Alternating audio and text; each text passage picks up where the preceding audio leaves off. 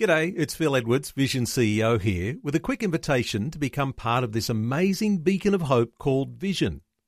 Together we can put our love into action to help people of all kinds build or rebuild their lives on the truth of God. Please consider the part you can play during our upcoming Visionathon appeal, remembering that it's your support that makes Vision possible, including this podcast.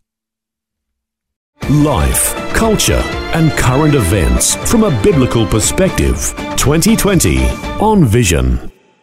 There's a little what we might call madness to draw attention to today. As you will know, we often make reference to the developments in the way that gender fluid theory is affecting ordinary people. We know that the identity of male and female is a biblical construction, and variations have led to the idea that really, almost, or really, anything goes.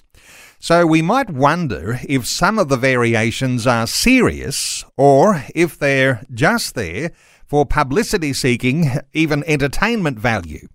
Some of the variations presented appear to be almost comical.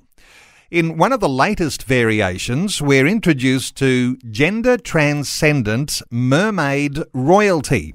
A person in the United States has identified as a black Vietnamese, transgender, non binary, gender transcendent mermaid queen king. Now, let's get some thoughts and insights with Babette Francis, who co founded the Endeavour Forum and who's been a long time advocate for women. Endeavour Forum is a pro life, pro family Australian women's NGO which has links to similar groups around the world, and they exist to enhance the status of the uniquely female and traditional women, women's roles and to counter the ideology of contemporary feminism. Babette's joining us. Babette, welcome along to 2020. Thank you very much for having me on your program. It's a joy to be with you. Babette, we might ask the question can it get any more weird than the idea of the mermaid? What are your thoughts?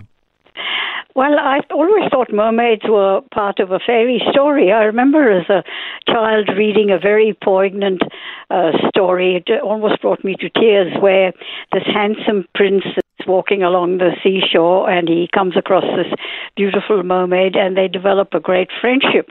And the mermaid falls in love with him but to him she's just a friend because he can't visualize a romance with a mermaid anyway uh, after a while he brings his fiance to meet this mermaid and of course the mermaid is heartbroken because she uh, she was in love with him you know as a child that story moved me uh, immensely but it was what we call a fairy story. It wasn't based on reality.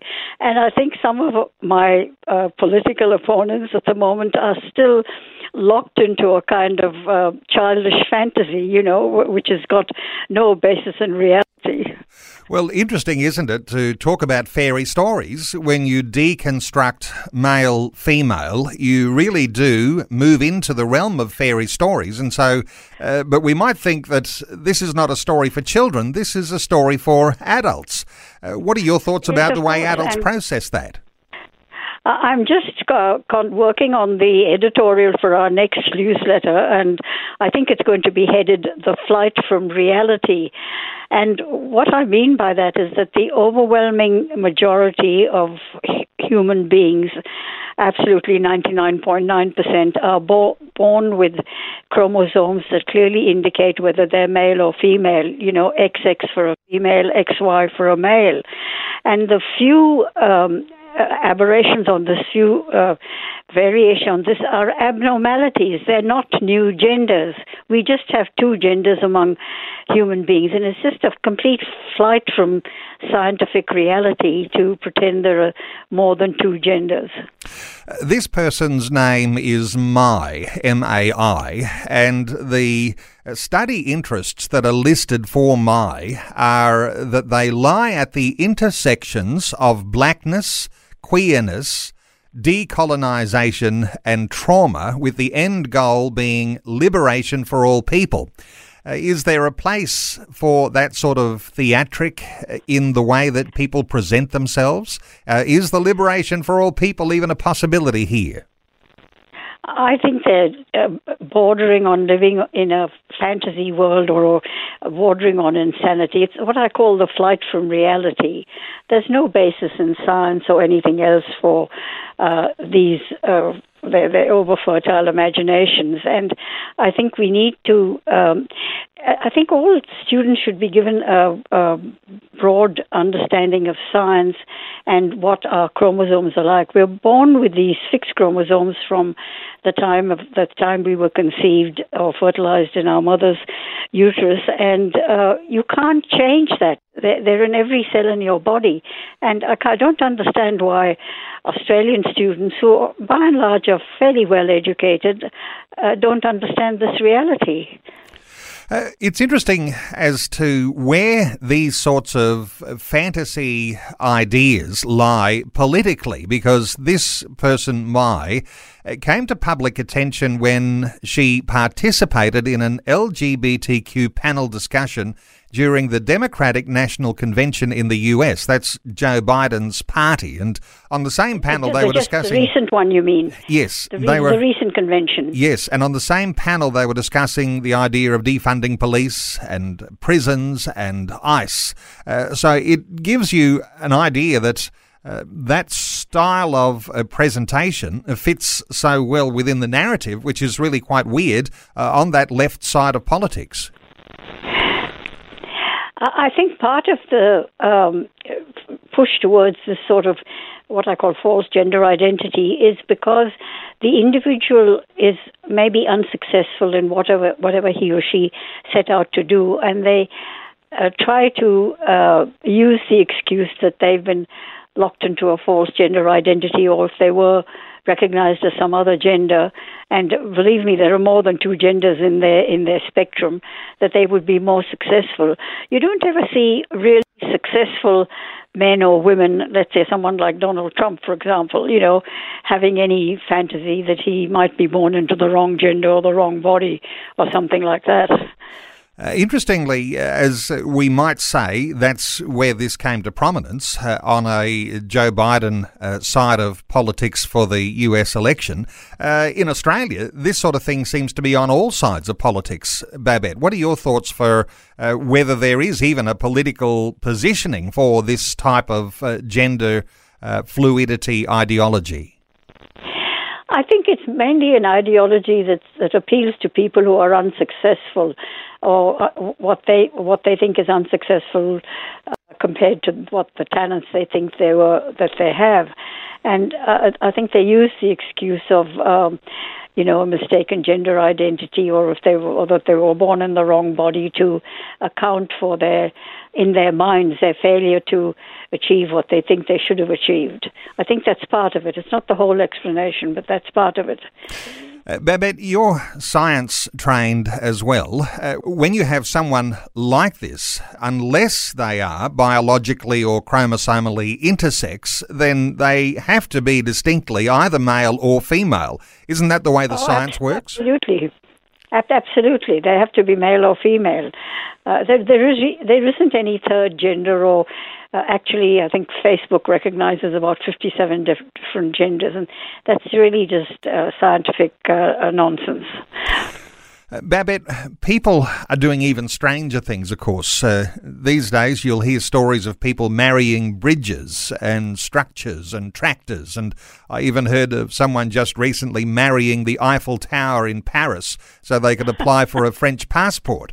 Uh, it doesn't stop at just gender, it's, it actually gets even weirder and wackier. Oh, absolutely. I just hope when once they've married the Eiffel Tower, they don't throw themselves down from the top of it, you know, to, to yeah. demonstrate their love or their commitment. Uh, it really is weird, um, and I think it should be recognized as scientific nonsense.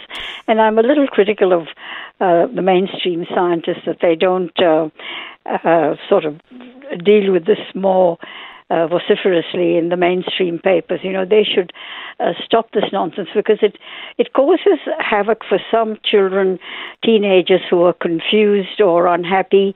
Uh, or have serious psychological problems, and they relate this to falsely related to being, in quotes, born in the wrong gender, and they think that by changing their gender they'll solve their their problems. And some of them have gone far as to have quite mutilating um, operations. You know, they uh, amputate, have their breasts amputated or something ghastly like that, and it really is quite tragic. You know, they they are suffering from other uh, psychological problems.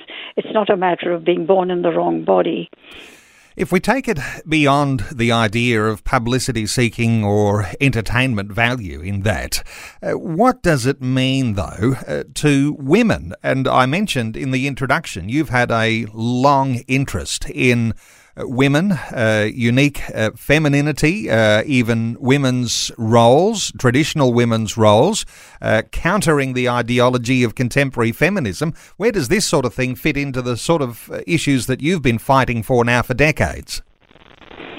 Uh, yes, absolutely. And sometimes it causes some really tragic and serious problems. For example, uh, an apparent man was rushed into a hospital in uh, in the United States with uh, severe stomach pains and uh, you know he presented as a male with a with a beard and so on. And while they were looking to see the, uh, what was the cause of these severe stomach cramps, they discovered he was actually he was actually female and was about to give birth. These were childbirth pa- pangs, you know. So it can cause comic, but also sometimes tragic situations. You know, they just discovered in time that he was actually a woman about to give birth. uh, but the identity for women, if you said there is a women's identity and there is a man's identity, uh, this sort of thing uh, doesn't do much for the way that you might reinforce. Uh, role models, that you might reinforce values, that you might reinforce uh, the value of uh, what it is to be human. What are your thoughts here? Oh, absolutely, and I think this is particularly sad, uh, in, more than sad, tragic in the in the uh, in connection with males, because we're uh, rapidly losing the concept of uh, if we haven't lost it already, of responsible fatherhood.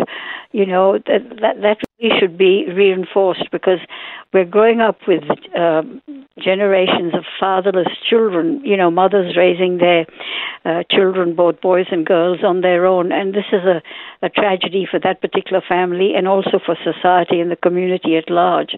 You know, children need both a, a male uh, father model and, and a mother, female mother model. And uh, when a child is deprived of one or the other, it uh, leaves a void in their upbringing, in their psychology, and their future happiness in life. It's, it's terribly important, and it's it's really the loss of the father that is becoming sort of prevalent in the in the West. Uh, in the some of the Eastern cultures, the fathers are over dominant and uh, uh, rule the family uh, with a sort of uh, firm fist. But in uh, in Western society, we've got an epidemic of fatherlessness. Well, that's interesting because I don't know what the statistics and figures are of the number of men who want to identify as women or women wanting to identify as men, but uh, you seem to be saying that actually here this is probably a symptom of a difficulty with men and their identity uh, rather than an issue for women. I'm not so sure whether it's a, a, a, failure of identity as a failure of responsibility. There are a lot of men who are uh, not uh, unsure of male identity, but they walk away from, away from their responsibilities as a father. You know, why are uh, so many children left with uh, mothers unmarried or married, and the mothers left to raise them on their own? Fathers, men are walking away from their responsibilities as fathers, and that's a, a tragedy in Western culture.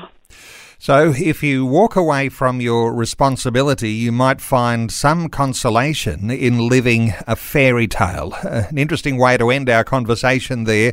Uh, but I want to point people to endeavourforum.org.au. That's the website, endeavourforum.org.au. Babette Francis co founded Endeavour Forum And there are always all sorts of articles and resources you can access. Get onto their mailing list and uh, receive the insights that are coming from all over the world.